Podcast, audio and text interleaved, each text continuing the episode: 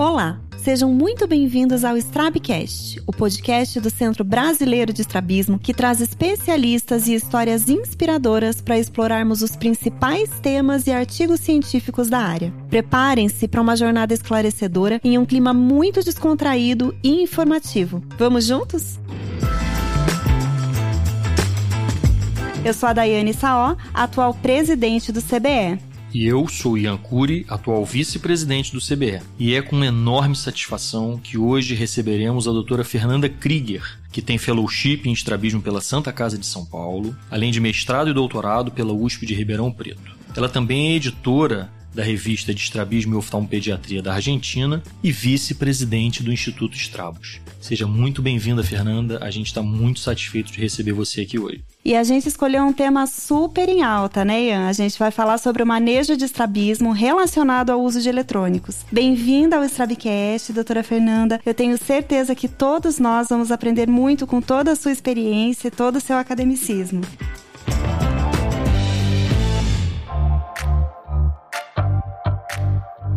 E para começar, você pode explicar para gente o que, que define o estrabismo relacionado a telas e qual que é o perfil desses pacientes? Primeiramente, eu gostaria de agradecer a Daiane e ao Ian o convite. É com muita alegria que eu estou aqui. É uma honra participar e realmente eu felicito o Centro Brasileiro de Estrabismo por essa iniciativa, porque o Centro Brasileiro de Estrabismo está assim cumprindo seu papel importante na divulgação do conhecimento científico do estrabismo. Então, a sua pergunta é: o que define o estrabismo relacionado a telas e qual é o perfil do paciente? De modo geral, o estrabismo relacionado ao uso de telas é aquele estrabismo que tem a sua ocorrência atribuída ao uso excessivo de telas. É importante salientar que a gente deve fazer esse diagnóstico como um diagnóstico de exclusão, porque se considerarmos o uso indiscriminado de telas em todo o mundo, em todas as faixas etárias, a gente vai ter um viés no diagnóstico, um erro no diagnóstico, nós vamos diagnosticar mais casos do que na realidade existe. Então, ao se fazer seu diagnóstico de um estrabismo, procurando a etiologia, se encontra o uso excessivo de telas, tem que ter em mente que a presença do uso excessivo de telas é meramente uma coincidência. Então, o perfil desse paciente é relacionado ao tipo de estrabismo. Em geral, o tipo de estrabismo relacionado ao uso excessivo ou abusivo de equipamentos digitais é uma esotropia em pacientes que são sensorialmente maduros. É a chamada esotropia comitante adquirida aguda. Em geral, nesses pacientes você investiga, existe uma história importante do uso de telas. Acho que a pergunta que todo mundo faz é quantas horas de tela por dia que seria suficiente para causar um estrabismo. Isso, infelizmente, a gente não tem a resposta e é muito difícil responder, definir esses dados. O que existe na literatura, na maior parte dos trabalhos, é que um uso de telas mais do que quatro horas por dia, por pelo menos quatro meses antes do início do quadro, é fortemente sugestivo dessa associação. Mas cada caso tem que ser visto de maneira particular. Tem que ver quantas horas por dia o paciente fazia antes, quantas ele faz agora, o que, que aconteceu, há quanto tempo acontece, para assim definir para cada um se isso é um fator de risco importante. Além disso, esses pacientes, na maioria das vezes, eles usam smartphone celular ou tablet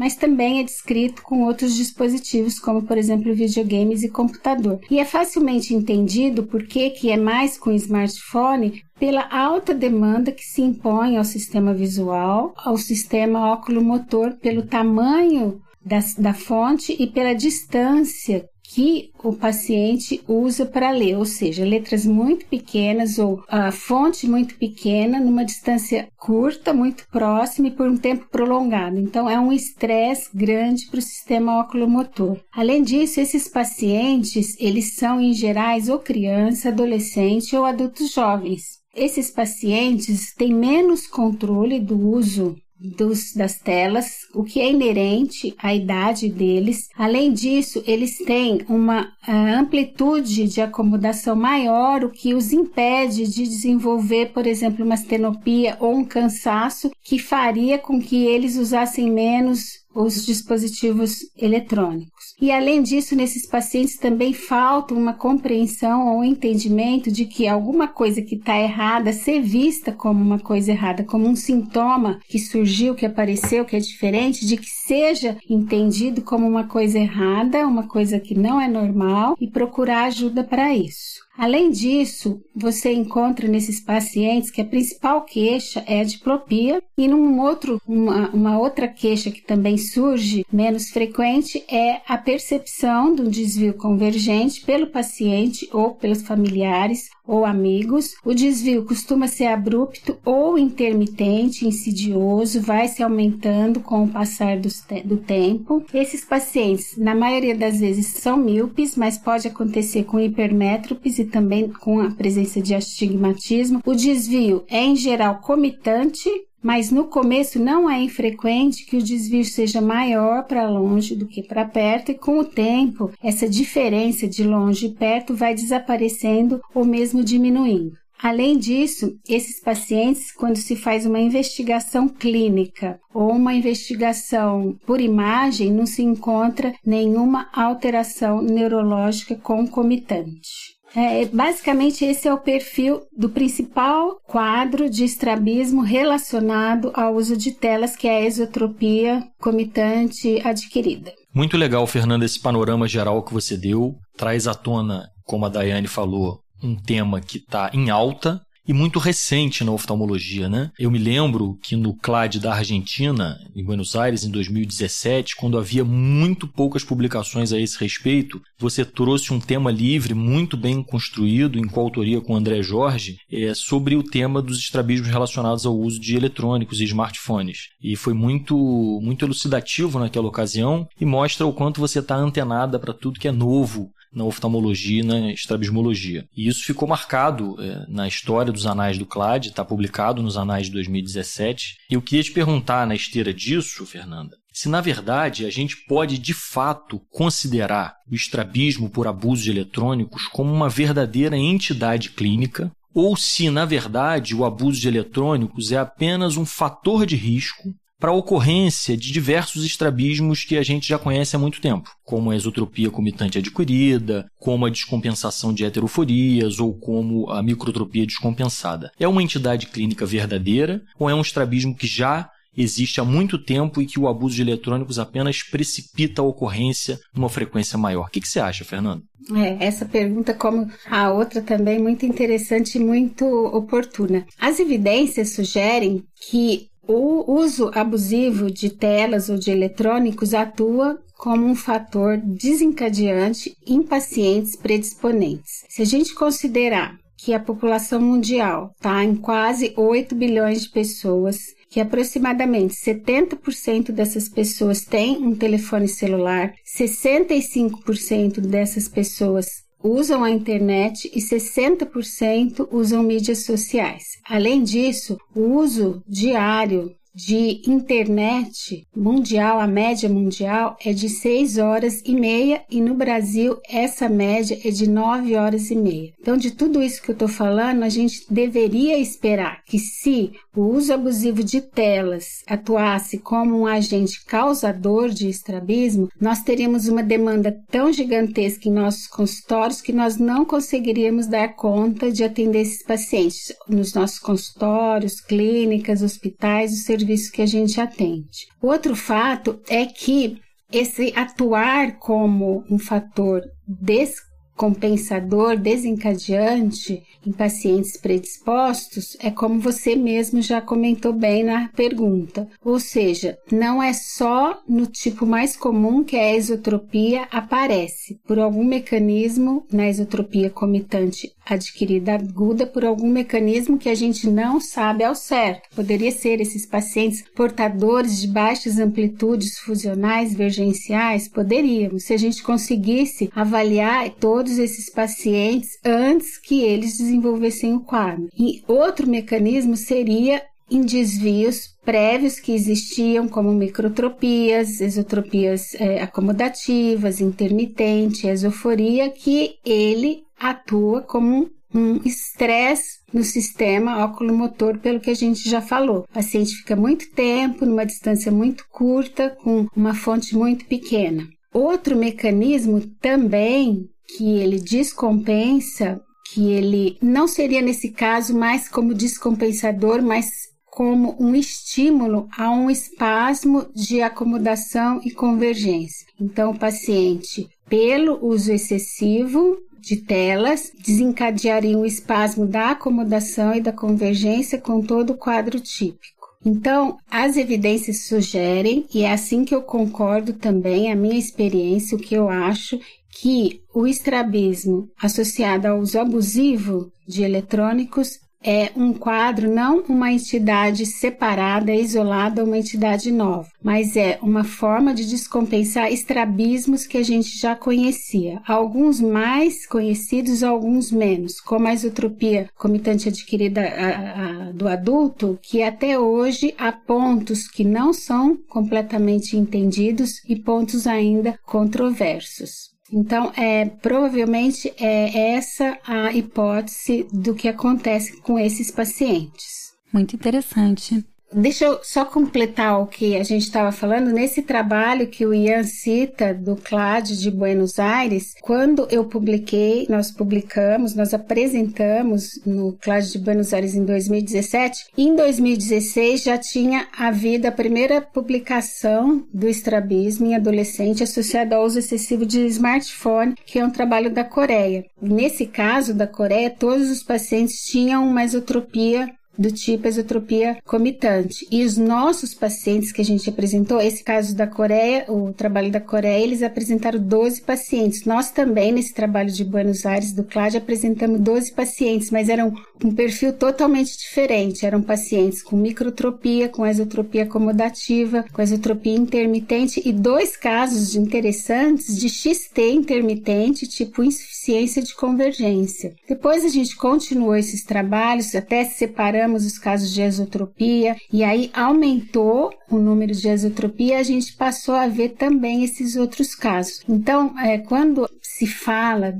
de esotropias ou de estrabismo relacionado ao uso de eletrônicos de, de, maneira excessiva, tem que ter sempre em mente que não é só o que é mais comumente discutido e falado, que são qualquer tipo de estrabismo que pode ser descompensado. Então, o quadro clínico é variável e também por isso o, o tratamento também vai ser de acordo com o quadro clínico.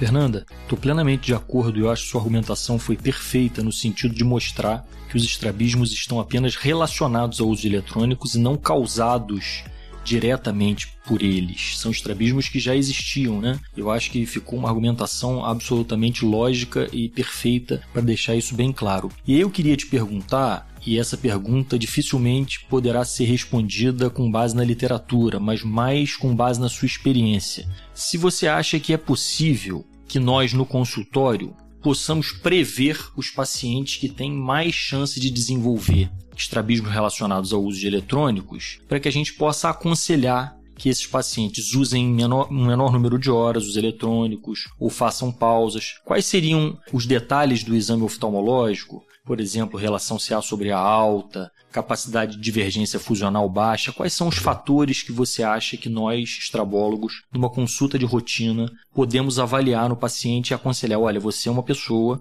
que tem uma possibilidade maior de descompensar um estrabismo se você utilizar eletrônico por muito tempo. O que você acha disso? Então, é uma pergunta, como você mesmo diz, difícil que a gente, se a gente conseguisse, seria realmente maravilhoso nesse sentido. Mas seguindo essa lógica, então pensar nos estrabismos que estão compensados e que podem descompensar. Então, eu falo para todo paciente que eu opero, não importa o qual tipo de estrabismo, principalmente os adolescentes e as crianças, para tomar cuidado com o uso, uso é, abusivo de telas. E vamos aqui também, antes de continuar nisso, é, falar que a orientação e o uso adequado que a gente tem que fazer com os pacientes do uso de telas não é só para a saúde do, do sistema oculomotor ou do olho, mas também para a saúde de um modo geral e para a saúde mental não importa a idade do paciente. Então, nesses pacientes que têm um estrabismo já operado que está bem, ou uma microtropia também compensada, ou uma esoforia compensada, mesmo como eu falei que eu já tive casos de XT intermitente que está compensada, principalmente tipo insuficiência de convergência, é o que eu vejo mais com estrabismo é, associados a, a eletrônicos. É, pacientes que têm um estrabismo ou é latente ou manifesto que estejam compensados são pacientes de risco risco. Pacientes que têm uma euforia, pacientes que por algum motivo você desconfia ou por algum motivo você fez a medida das amplitudes funcionais e são baixas também, eu acho que vale a pena indicar uma profilaxia, digamos, de, de fazer um uso mais cuidadoso no, dos eletrônicos. Eu não acho que tem que parar de usar ou suspender, mas tem que ser alguma coisa mais criteriosa, respeitando o tempo, fazendo intervalos, respeitando certa distância. Então, todos esses pacientes que estejam nessas condições, eu fico sempre mais. Eu tento ser mais precavida, dependendo do paciente. Eu até falo: olha, se você exagerar, seu estrabismo vai piorar. Falo com a mãe, porque é, realmente há muitos fatores que a gente desconhece. É, mas eu acho que, que vale a pena uma, uma conversa bem é, esclarecedora com o paciente e com os pais. Fernanda, e sobre míopes que leem sem óculos, que tiram os óculos para ler de perto? O que, que você acha é, dessa situação na gênese desses desvios? Então, isso é bastante controverso e é difícil de, de provar, né? O tipo quando a gente fala de estrabismos comitantes adquiridos, a esotropia adquirida, que é o tipo mais comum, a relacionada à tela, ela é, tem limites que ela se superpõe há alguns tipos que já existem. Só para é, fazer mais claro para quem está nos escutando, esse tipo de esotropia tem três tipos clássicos. Tipo de Swan, que está relacionado com oclusão, a de tipo 1, né? Tipo 2 de Francesquette, com algum estresse físico emocional, e a 3 é de Bioshovs, que está associado com a miopia, que é exatamente isso que você fala. Isso que você fala é exatamente a ideia que o Bioshovsky tinha e que ele achava que era a gênese, a causa dessa isotropia. O paciente míope que lê sem óculos, que aproxima muito o que ele está lendo dos olhos e por isso ele desenvolve um desequilíbrio entre as forças de convergência e de divergência com uma hipertonia dos retos mediais. Isso é uma ideia já antiga do Biochovsky de 1800, quase 1900, que com o passar do tempo a gente foi vendo que os míopes também têm outros fatores associados a ter uma exotropia. O nosso conhecimento foi aumentando. E é curioso que, se você analisar a grande maioria dos trabalhos que existem na atualidade sobre estrabismos, principalmente a esotropia associada com eletrônicos, com uso abusivo. A grande maioria não faz referência se o paciente usa ou não óculos, se o paciente estava com lente de contato ou não, né? Inclusive, nesse trabalho que eu falei para vocês de 2016, desse estudo coreano, é uma forma que ele, um dos argumentos que ele diferenciou ele essa esotropia como uma nova entidade dado o tipo de Bioshovsky, uma das características foi exatamente essa, porque os pacientes naquele estudo usavam lentes. Então, o que eu faço, eu deixo, eu não, não vejo isso como um fator, eu não vejo essa associação. Eu pego pacientes que usam, pacientes que não usam a correção ou óculos ou lente de contato, eu não faço normalmente essa, é, essa orientação se o paciente deve ou não deve usar a correção. Então, nesse, nesse aspecto de que se o paciente usa ou não óculos, eu já tentei definir isso em trabalhos trabalhos que eu faço, em trabalhos de outras pessoas, em conversas com colegas que têm bastante experiência nisso. E o que eu, é o que eu comentei, eu não faço essa orientação para os pacientes. E aí eu acho que vale, é um dos motivos que vale uma reclassificação, uma nova avaliação dessa classificação tradicional que tem das exotropias comitantes adquiridas, agudas, no adulto ou no sensorialmente é, maduro. Porque essa exotropia que a gente vê no paciente que usa excessivamente a tela, que é míope, que tem uso da visão de perto, que a gente sabe que é pelo uso da visão de perto, e, e na classificação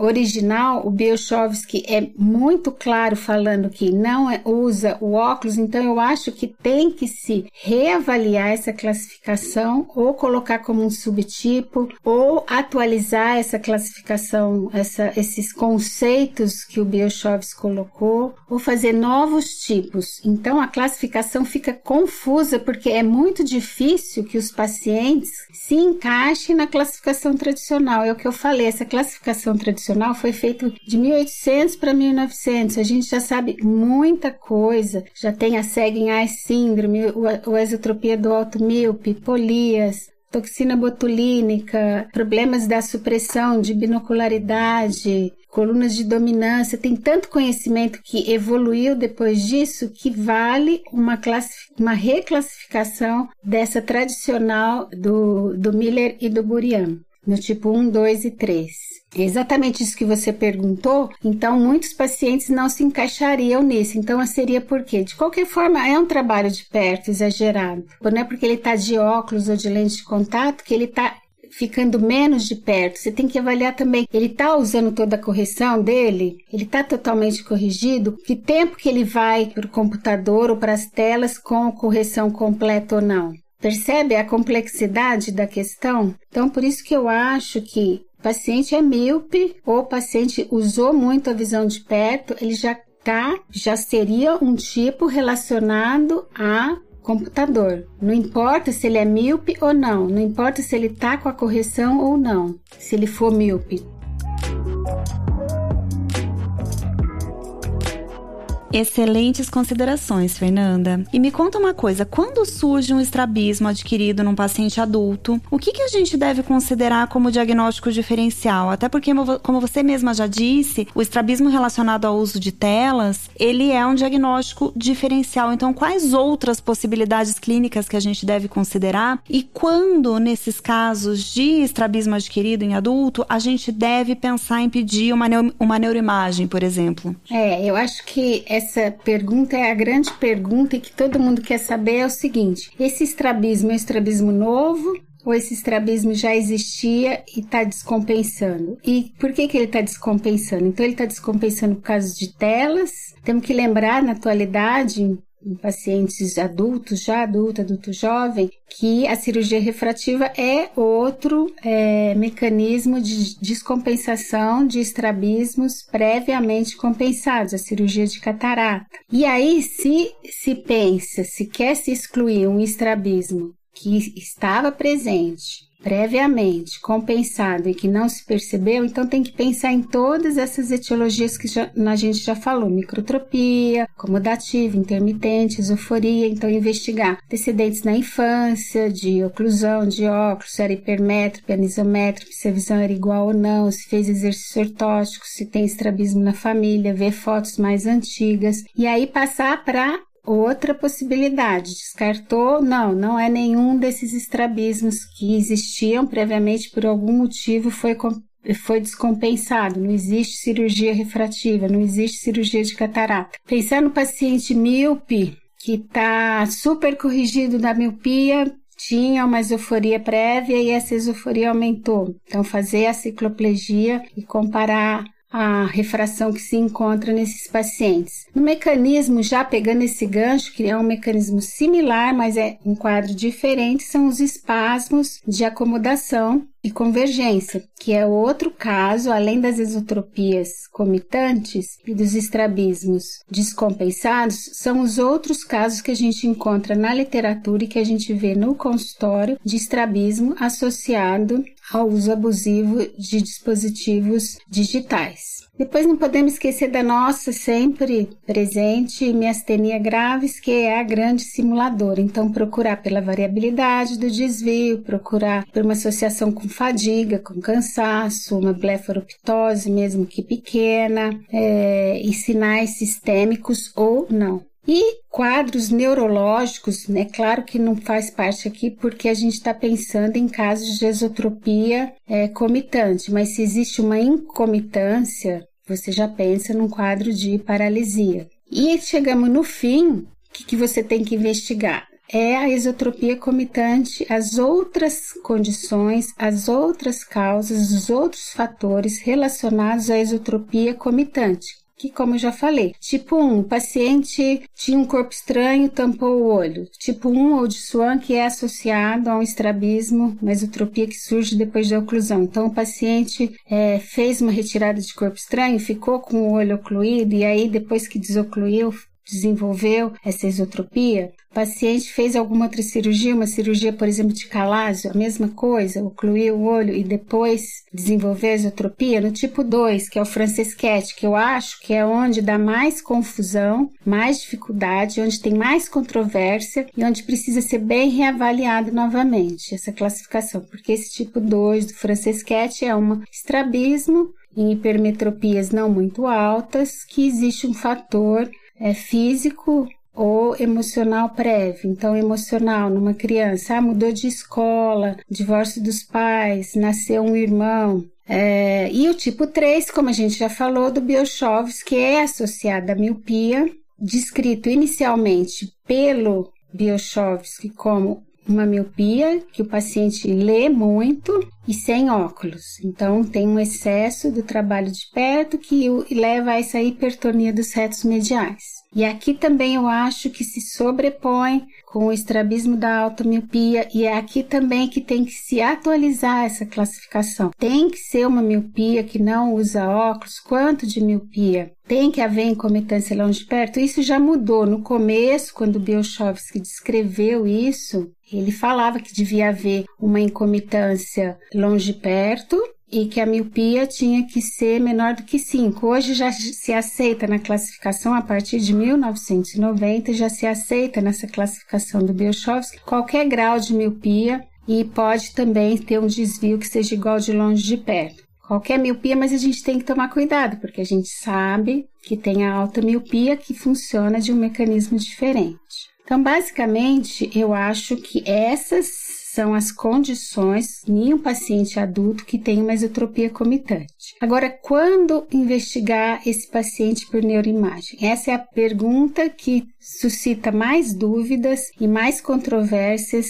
e que você vê em congressos e que você não acha um consenso na literatura. Porque existe uma associação muito significante entre a esotropia comitante e doenças intracranianas, principalmente tumores da fossa posterior. É sabido que a presença de uma comitância não assegura a ausência de doenças de, de, tumores, por exemplo, da fossa posterior ou de uma doença intracraniana. Há alguns sinais que se pede investigação porque são altamente sugestivos, como por exemplo o paciente apresentar um nistagmo, então é uma esotropia comitante, mas tem nistagmo, ou tem um papiledema, ou você operou e não tem fusão, ou mesmo antes da cirurgia se procura por fusão e o paciente não tem, todos esses sinais são sugestivos de haver um tumor, por exemplo, na fossa posterior. Mas Existem casos descritos na literatura que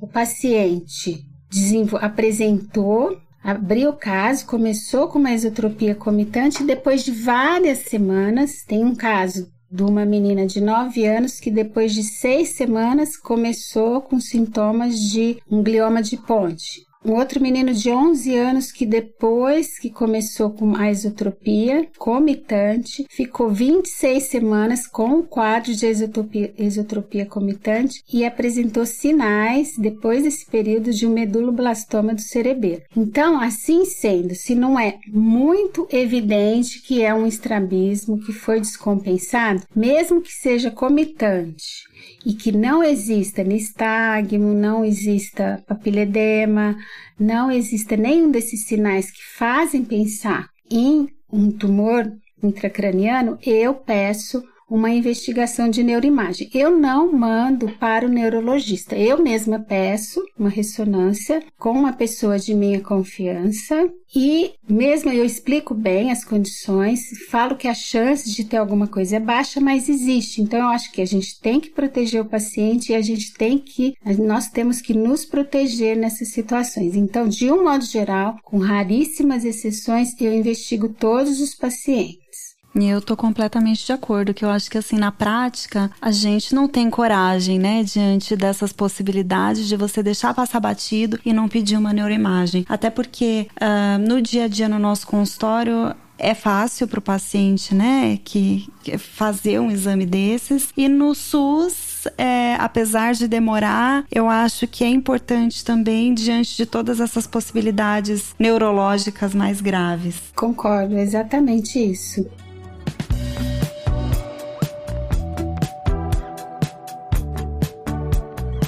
E Fernanda, nosso papo está muito legal e agora eu queria encaminhar um pouco a conversa para a questão do tratamento. E aí eu vou te fazer uma pergunta em relação ao tratamento clínico. Se você acha que, de uma maneira geral, uma vez esse desvio se iniciando, um desvio claramente relacionado ao uso de eletrônicos, com as características que você citou previamente, a interrupção ou a redução abrupta do uso dos eletrônicos faz alguma diferença no resultado final? E além disso, outras medidas clínicas, como exercícios ortópticos, oclusão, prescrição de baixas hipermetropias fazem alguma diferença ou não? Qual é a sua experiência? Eu sei que a literatura também não traz muita resposta sobre isso. É, a literatura não traz porque a grande maioria tem o viés da esotropia adquirida ou o viés só do tratamento cirúrgico, né? Mas a gente vai pela. Eu sempre digo que o tratamento é direcionado pela causa. Mas é interessante que esses pacientes, uma vez descompensados, é muito difícil você, com esse tratamento clínico, conseguir reverter ou mesmo interromper esse processo estabilizar esse processo. Eu lembro bem da primeira paciente que eu tive de esotropia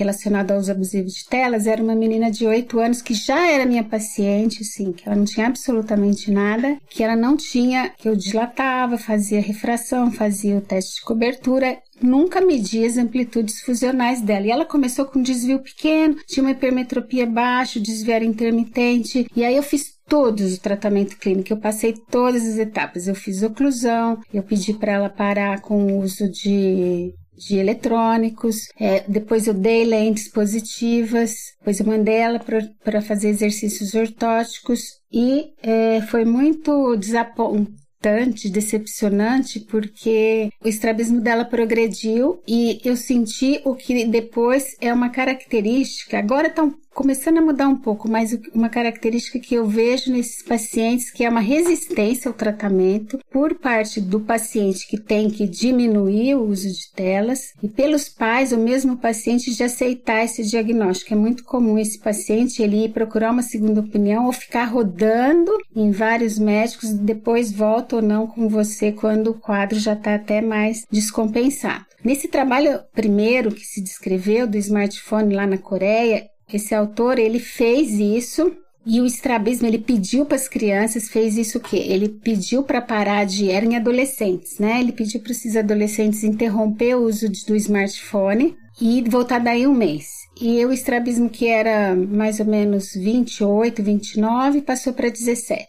Então, mesmo lá que foi interrompido, você vê que não é uma resposta, mas foi uma resposta boa, mas é difícil você interromper o processo. Todos os pacientes que eu peço, de um modo geral, eu não tive resposta boa, não, não tenho resposta boa, tanto que agora eu não peço para interromper. Eu, o que eu falei antes, eu acho que o uso tem que ser adequado, mas não interromper. Primeiro que é muito difícil. As telas fazem parte da vida da pessoa, ou por trabalho, ou por escola, ou por lazer. E ela tem que saber, ela tem que saber usar direito, mas ela não pode interromper, porque também se você interrompe e ela vai viver numa bolha, vai viver isolada, quando ela voltar vai acontecer de novo. Além do mais, o que eu sinto nesses pacientes é que uma vez que a coisa começou a descompensar, clinicamente é difícil você controlar. Lente positiva, como eu falei nesse caso, em outros eu já coloquei, foi muito muito decepcionante. Então, a menos que exista assim um desvio muito pequeno, que tem uma característica de componente acomodativo, intermitente, eu testo a lente positiva. Um paciente deu muito certo que eu dei um pouquinho a mais de lente positiva e ele só usava quando ele estava no laptop ou no computador na faculdade. Era um jovem de 22 anos. E a gente conseguiu levar assim seis meses a um ano e progressivamente ele foi melhorando até que ele parou de usar esse óculos. Agora, atualmente eu não suspendo o uso de, do, do, dispositivo eletrônico e não vejo essas medidas clínicas com é, bom resultado. O exercício ortótico, o único que respondeu, os únicos pacientes que eu acho que respondem melhor são esses dois casos que eu tive de esotropia intermitente tipo insuficiência de convergência. Então, eles foram encaminhados para fazer exercício ortótico para aumentar a amplitude de, de convergência. Mas um deles, até eu vi uns 3, 4 anos depois que ele foi morar fora, ele voltou, já é um, um adulto, e ele tá assim, assintomático, mas o quadro voltou. Ele tem lá a sua exotropia intermitente na mesma magnitude, a única diferença é que ele está assintomático. Então, de modo geral, eu não vejo.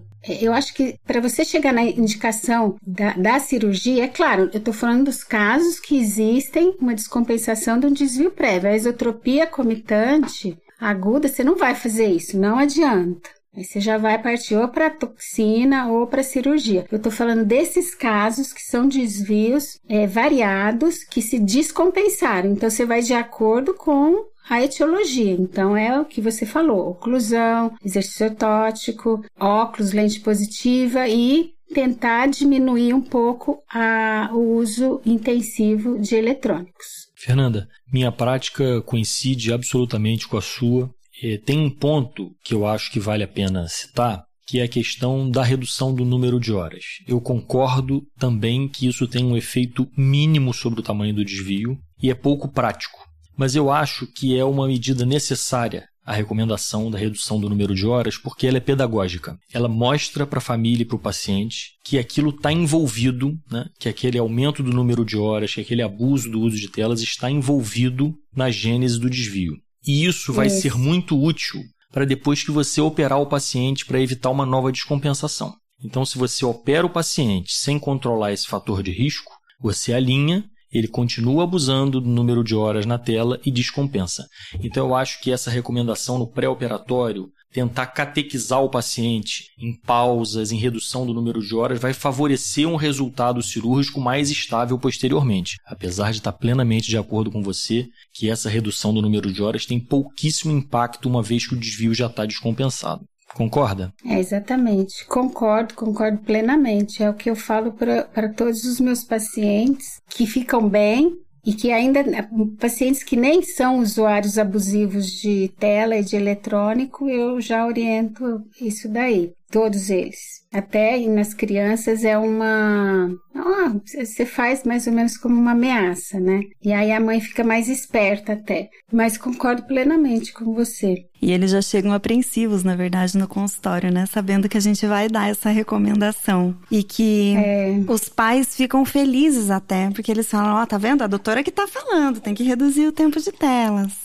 É, eu tive uma paciente que chorou chorou na sala. Ele não era tão pequeno, ele tinha 12 anos, primeira vez. Ele chorou e sabe que eu fiquei até surpresa e ele não voltou mais. Mas você tem que fazer o que é certo, né? A gente tem que fazer o nosso papel. E tem aqueles casos engraçados, né? Em que a mãe fala assim: peraí, doutor, que a avó tá ali na sala de espera, eu vou chamar ela porque ela tem que ouvir isso também.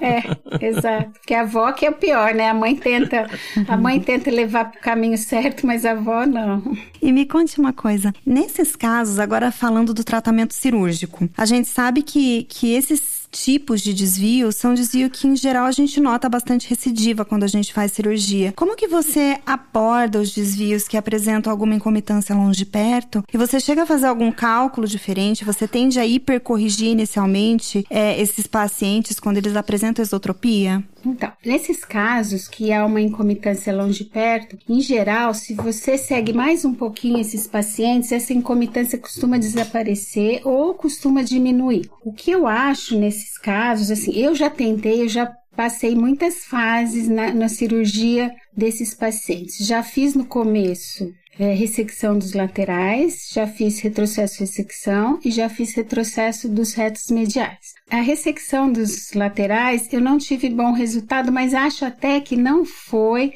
acho que foi a programação, o ângulo que eu fiz a programação. E também a, a ressecção, eu nunca, de modo geral, ressecção pura, eu não sou uma grande fã, porque a gente sabe que você aumenta a força passiva. Essa força passiva que você aumenta, essa força elástica, é perdida ao longo do tempo na forma de calor. Então, a longo prazo, você teria uma recidiva. Quando eu passei depois para os casos de retrocesso ressecção, e também tive bons resultados, e assim como tive bons resultados em retrocesso dos, re, dos retos mediais. Se você for ver na literatura, primeiro que é difícil de comparar os trabalhos, porque eles são muito heterogêneos no diagnóstico, nas indicações e mesmo nas técnicas. Mas se você for ver, a maioria, a grande maioria, tem resultados semelhantes com técnicas diferentes.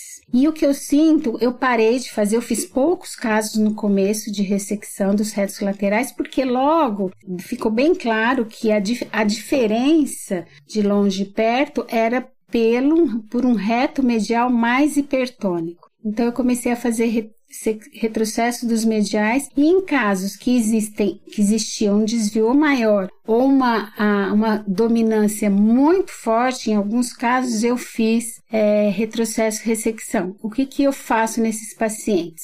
Que ainda você começa, você vê o paciente, é, é difícil você ver um paciente tão é, no comecinho que ainda existe essa incomitância, mas mesmo que exista, você vai investigar esse paciente, o tempo que você está investigando e ainda você vai observar, você já está dando um tempo para poder acompanhar essa incomitância, se ela vai se manter ou não. Mas o que eu gosto de fazer em todos os pacientes? Eu faço uma hora de oclusão nesses pacientes e vejo se esse desvio, principalmente o desvio de perto, aumenta, porque em geral esses pacientes têm uma esoforia de perto que não está totalmente ainda é, manifesta, ela está mais latente. Então, nesses pacientes eu faço essa oclusão e também eu gosto de ver com o prisma, com o desvio que eu achei de longe, eu coloco esse prisma para perto e vejo como esse paciente fica. Como ele fica é, subjetivamente, como é que fica o desvio. A grande maioria das vezes ele fica bem, porque esses pacientes têm uma amplitude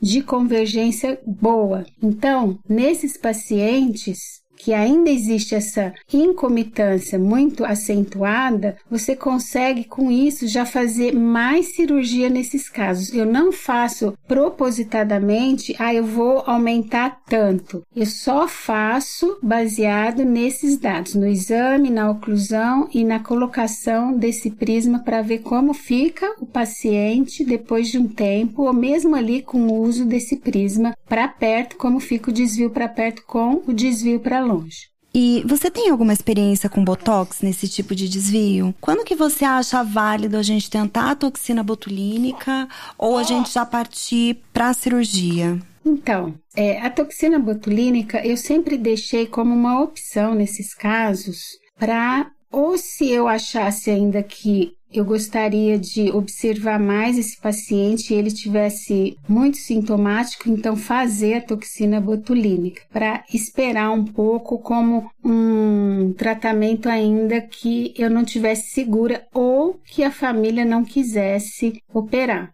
Mas eu não tenho experiência com a toxina botulínica porque em nenhum desses casos eu precisei fazer isso. Existem muitos é, trabalhos, não exatamente na exotropia do uso abusivo de eletrônicos, mas na exotropia é, comitante aguda. Existem trabalhos com toxina, mas, de novo, é, são, são populações, são amostras heterogêneas em relação ao diagnóstico, às medidas, à dose da toxina. E, trabalhos que comparam a toxina com a cirurgia e que dizem que esses, esses, esses trabalhos obtêm resultados similares, apesar de a toxina é, ser dada, por exemplo, num grupo com menor desvio, ou a toxina precisar ser reaplicada mais uma ou duas vezes. Eu acho válido nesse sentido. Eu prefiro sempre a cirurgia como uma opção mais definitiva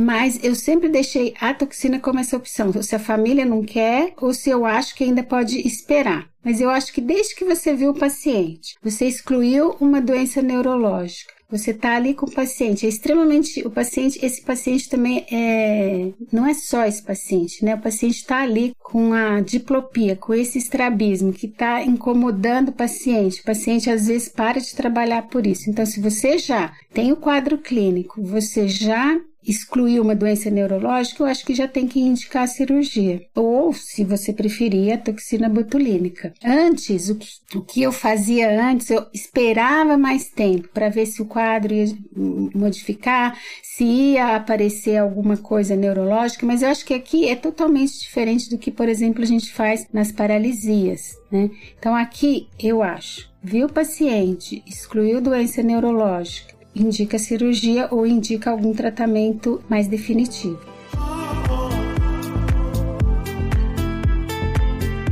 Fernanda, nosso papo foi muito bom, foi muito agradável. Acho que ficou claro para todo mundo que está ouvindo o porquê você foi a convidada para falar desse tema. Foi muito bom. O CBE agradece, eu e a Daiane agradecemos e a gente espera contar com você em outras oportunidades. Muito obrigado. Eu gostaria de agradecer imensamente esse convite. Como eu já falei, foi uma honra, foi uma alegria e a gente conversando, a gente falando, a gente aprende também. E parabéns não só pela iniciativa, mas pelas perguntas que foram aqui levantadas. Muito boas. Muito obrigada novamente. Muito, muito bom, Fernanda. A gente teve uma verdadeira aula e a gente aprendeu muito com você aqui hoje.